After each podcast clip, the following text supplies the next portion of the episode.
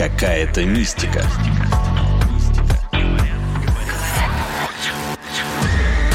Подкаст про городские легенды, истории, байки и мифы.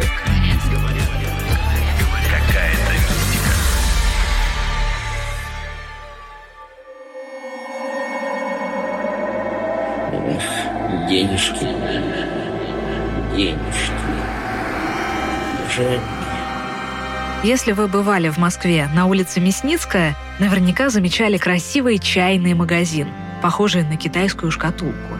К нему, стена к стене, стоит дом, довольно неприметный и скромный. У этого, на первый взгляд, обычного дома часто останавливаются экскурсоводы, чтобы рассказать о привидении старика Кусовникова, который прославился своей жадностью. Своей жадностью. Привет! Меня зовут Наташа Шашина, я автор подкаста «Какая-то мистика». Когда я задумывала этот выпуск, мне хотелось рассказать об одной из самых популярных московских легенд о призраке. Однако реальные истории тех, кто владел этим неприметным домом, куда более страшные, чем эта байка. Чем эта байка. Начнем с боевого офицера Льва Измайлова, которого можно сравнить с знаменитой Салтычихой – рассказывает экскурсовод и журналист Диана Чебанова. И в конце 18 века, в начале 19-го, владельцем этого дома был мистик, масон, интересующийся мистикой. Масон его еще называют самодуром. Лев Измайлов. Он был боевым офицером, гулякой и мод его называли. В общем, прославился он не очень хорошими вещами. Начнем с того, что у него был такой своевольный, достаточно жестокий характер такой барский, некрасивый. Большую известность получила ну, множество его таких вот жестоких проделок над окружавшими его мелкими дворянами, местными чиновниками. Вот по отношению к своим крестьянам он вел себя деспотично. За малейшие проступки он мог высечь. Мог даже вот не, не выяснять, вот, кто виноват. Он был до бешенства запальчив и никому не хотел покориться. Своевольничал чрезвычайно. И, будучи богат, имел знатных протекторов, не боялся никого. Так описывал Измайлова его сослуживец Иван Долгоруков. Наказывал он людей плетьми, розгами, мог собак выпустить на людей. Это кошмар просто. Что творилось? Сверх того, он содержал гарем. Прямо в доме? Да, он прямо в доме содержал гарем из дворовых девушек. И многие из них были малолетними даже в то время, но это не очень-то приветствовалось. Я не знаю, что сколько малолетние были у него эти девушки, но считается, что даже те люди, которые к нему приходили в гости, он их почивал девочками в том числе. Показания обитательниц его гарема оказались такими, что Степан Славутинский, написавший книгу «Генерал Измайлов» и его дворня, многое приводил иносказательно или вовсе предпочел опустить. И днем, и ночью все они были на замке. В окна их комнат были вставлены решетки. Несчастные эти девушки выпускались из этого своего терема, или лучше сказать, из постоянной своей тюрьмы, только для недолговременной прогулки в барском саду, или же для поездки в наглухо закрытых фургонах в бань. С самыми близкими родными, не только что с братьями и сестрами, но даже и с родителями, не дозволялось им иметь свидание.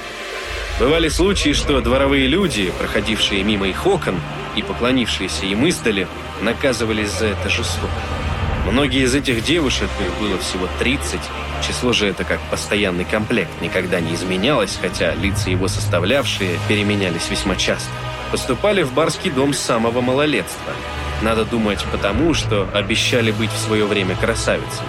Почти все они на 16 году и даже раньше попадали в барские наложницы всегда исподвольно, а нередко и посредством насилия.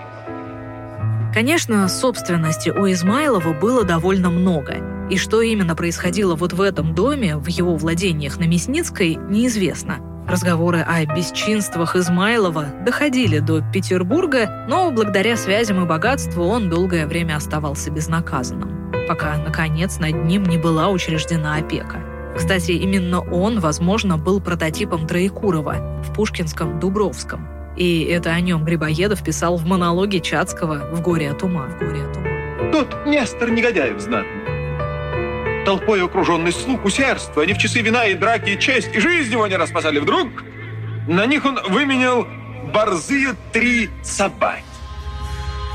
Кажется, именно насильник и жестокий хозяин мог бы стать персонажем мистических легенд, как, например, призрак Салтычихи, который якобы встречают у нее в усадьбе. Но случилось иначе. Так вот, после его смерти купили этот дом не менее неприятные люди, супруги Кусовниковы, Петр и Софья Кусовниковы. И вот они прославились на всю Москву тем, что всю жизнь посвятили сохранению своих денег, доходов, богатств.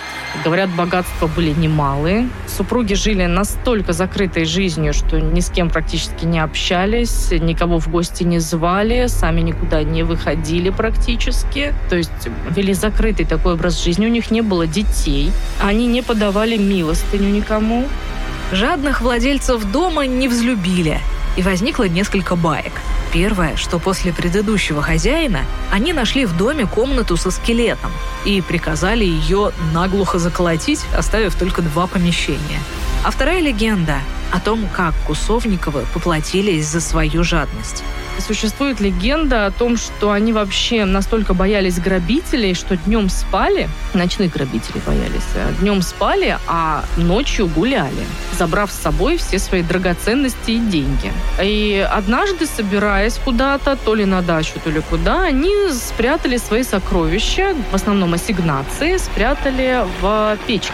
Думали, что никто не будет ее топить, это было лето,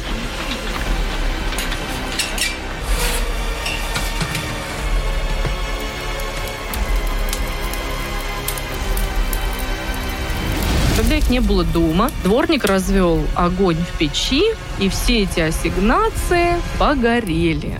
Когда супруги вернулись, Софья вообще не выдержала удара, померла чуть ли не тут же, а старик сошел с ума. С тех пор появилась легенда, что в этих местах по вечерам прохожие иногда видят призрак несчастного старика в длинном пальто, который ищет сгоревшие ассигнации и ходит по Мясницкой вдоль своего дома, приговаривая «Ах, денежки мои, денежки!» Как говорят москвичи, встретить его не сулит ничего хорошего, потому что финансовое благополучие тут же прекратится. В общем, можно не ждать вообще. Но я бываю на Мясницкой часто ни разу не встречала на свое счастье этого призрака. Так что вот такая городская легенда, которая, как мне кажется, не на пустом месте возникла именно из-за закрытости вот и жадности этих людей. То есть история такая поучительная, Хотя подтвержденный факт только один. Мы знаем лишь, что супруги Кусовниковы жили в этом доме. Ох, денежки мои, денежки. Где же? Это был подкаст «Какая-то мистика» и его автор Наташа Шашина. Рассказывайте нам истории о необычных местах в ваших городах на страницах подкастов РИА Новости в соцсетях. И подписывайтесь на наш подкаст в любом удобном вам агрегаторе. Приложениях Apple Podcasts, Google Podcast, CastBox или SoundStream. А еще мы есть на Яндекс Музыке, Spotify и Мегаго. Подкаст выходит каждую пятницу. Пока.